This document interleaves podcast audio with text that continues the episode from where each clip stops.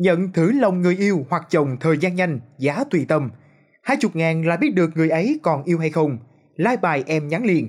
Đó là những câu chào hàng của các tester, người thử lòng trong các group dịch vụ test người yêu. Những dịch vụ này là như thế nào? Từ đâu mà những dịch vụ kiểu như vậy lại bắt đầu rộ lên trong khoảng thời gian gần đây? Mời quý vị thính giả hãy cùng tìm hiểu ngay bây giờ.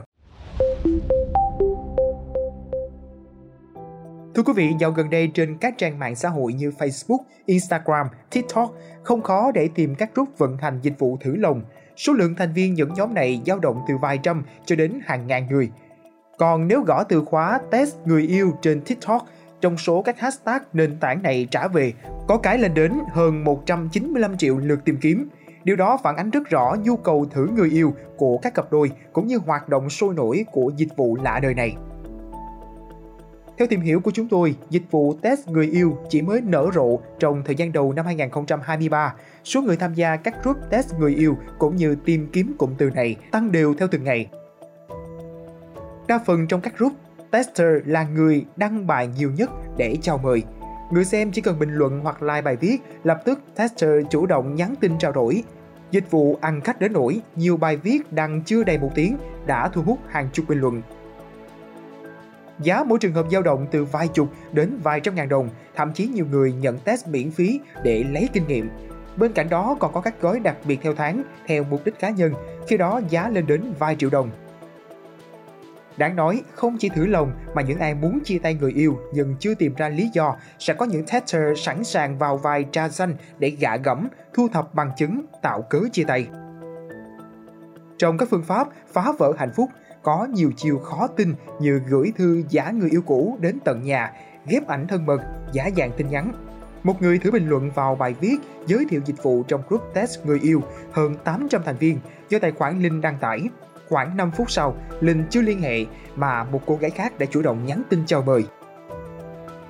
Càng bất ngờ khi sau đó có thêm 3 lời giới thiệu dịch vụ tương tự. Việc các tester liên tục chèo kéo khách, thậm chí tranh giành với nhau đủ cho thấy test người yêu đang rất ăn nên làm ra. Vào việc, Linh đưa ra ba gói dịch vụ test người yêu gồm nhắn tin thử lòng, gạ gẫm yêu nhau, rủ đi chơi và bước cuối cùng là dụ dỗ chia tay người yêu. Để tạo tin tưởng, cô gái trẻ khoe thành tích mình đã test thành công đến hơn 80%, thậm chí từng khiến nhiều anh dính không gỡ được. Trước khi tester gian bẫy, người thuê cần cung cấp thông tin sở thích, công việc, nơi ở, số điện thoại hoặc tài khoản Facebook. Chỉ cần bấy nhiêu, những tester này đã có thể khiến nhiều người lộ mặt như cách họ quảng cáo. Các tester chắc chắn đến nỗi không yêu cầu người thuê phải thanh toán tiền trước, sau khi hoàn thành nhiệm vụ mới nhận tiền. Để dễ dàng thu hút con mồi, hình ảnh đăng tải trên tài khoản của Linh cũng như các tester hành nghề đều rất xinh đẹp, sang trọng. Cách nói chuyện của họ vô cùng ngọt ngào và tỏ ra thấu hiểu đối phương vì đã được cung cấp thông tin từ trước. Trong suốt quá trình test, tester sẽ báo cáo tiến độ đều đặn với người thuê. Đến khi đối tượng thử lòng sa ngã, tester sẽ ngừng để đưa bằng chứng hoặc cung cấp thêm một dịch vụ cuối độc hơn. Để tìm hiểu chiêu cuối này, chúng tôi thử liên hệ một tester khác có tài khoản tên Nhi, có lời cam kết không đổ không lấy tiền.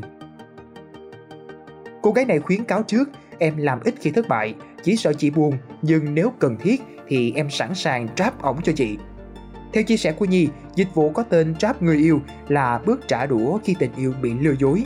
Nhi giải thích thêm, nghĩa là em sẽ làm cho người yêu chị thích em thật, sau đó hẹn đi chơi đủ kiểu cho ổng khoái rồi đá ổng. Khi được hỏi có sợ bị phát hiện không, thì cả Linh và Nhi tự tin cho biết những tester như hai cô thường có rất nhiều tài khoản, hình ảnh đa phần là lấy trên mạng, chẳng bao giờ dùng tên thật để làm việc nên không lo bị phát hiện. Từ những thông tin của các tester flex thành tích cùng với số ít bài đăng của người sử dụng dịch vụ, có thể thấy đa phần người có nhu cầu thuê thường dưới 25 tuổi. Người thuê thường chỉ test người yêu, người thân hoặc bạn bè. Trường hợp test vợ chồng vẫn có nhưng rất ít.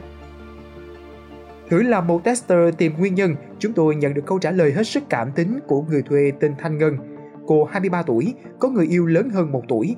Lý do cô tìm tới dịch vụ này là vì thời gian gần đây thấy người yêu thường giấu cô nhắn tin cười mỉm một mình. Ngân kể rằng hỏi thì ảnh nói nhắn với bạn nhưng chẳng ai nói chuyện với bạn bình thường mà suốt ngày tủm tỉm. Không biết liệu có còn nguyên nhân sâu xa nào không nhưng nếu chỉ với lý do đơn giản như vậy mà đáng nghi ngờ thì tình yêu của những người như Ngân nên cần phải xem lại. Bên cạnh đó, trường hợp cô gái tên My cũng tìm tester thử lòng người yêu là sinh viên còn khó hiểu hơn. Anh chàng mà cô này thích học một trường khác. Chỉ vì dạo gần đây trả lời tin nhắn chậm nên My nghĩ rằng anh ta có trà xanh và cần phải kiểm chứng. Trừ một số trường hợp muốn thử cho biết thì đa phần khách hàng dùng dịch vụ luôn trong trạng thái bất an về tình cảm vì khoảng cách địa lý hoặc thái độ của đối phương. Cũng có nhiều lý do được đưa ra hết sức trẻ con như trả lời tin nhắn lâu, thả tim hình gái lạ, không online đúng giờ. Còn với số ít những người test vợ chồng, lý do họ đưa ra là vì nghe những lời không hay từ người ngoài. Đặc biệt, đối với những người ở nhà làm nội trợ, đang mang thai, không thể tự mình kiểm chứng, sẽ thường tìm tới dịch vụ này. Thạc sĩ Lê Minh Huân, giám đốc công ty trách nhiệm hữu hạn ứng dụng tâm lý giáo dục An Nhiên, cho biết người trẻ sử dụng dịch vụ này không chỉ trẻ ở độ tuổi mà còn có thể là những người thiếu chín chắn trong chuyện tình cảm. Tình yêu của những người chưa trưởng thành thường dễ mâu thuẫn, xung đột, hành xử với nhau đôi khi còn chủ quan. Việc tìm đến dịch vụ thử lòng ít nhiều đã phản ánh niềm tin của họ với người kia rất mong manh. Thạc sĩ Quân cho rằng việc các tester khẳng định tỷ lệ test thành công cao là dễ hiểu. Những lý do khiến cho người bị test thường sập bẫy có thể là mối quan hệ của họ đang trong tâm thế tìm hiểu, nên việc gật đầu trước một cuộc hẹn bình thường là không hiếm. Chưa kể khi đang cãi nhau, hiểu lầm mà có người quan tâm, đồng cảm thì mức độ test sẽ thành công cao hơn. Dù tỷ lệ thành công là bao nhiêu thì đằng sau mỗi case thành công sẽ là một chuyện tình thất bại. Một khi đã sử dụng dịch vụ thử lòng thì bản thân người đó đã mất đi sự thật lòng, công bằng và văn minh trong chuyện tình cảm. Nếu thử lòng thành công, mối quan hệ có thể sẽ đi vào ngõ cụt. Thậm chí nếu người bị test vượt ải thì chắc gì sẽ không bị thử thêm nhiều lần nữa vì vốn dĩ họ đã mang lòng ngờ vực.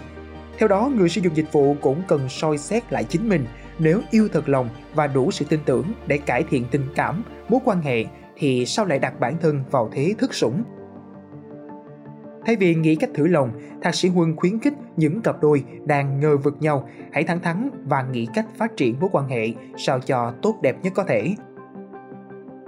Xin cảm ơn quý thính giả đã lắng nghe số podcast ngày hôm nay.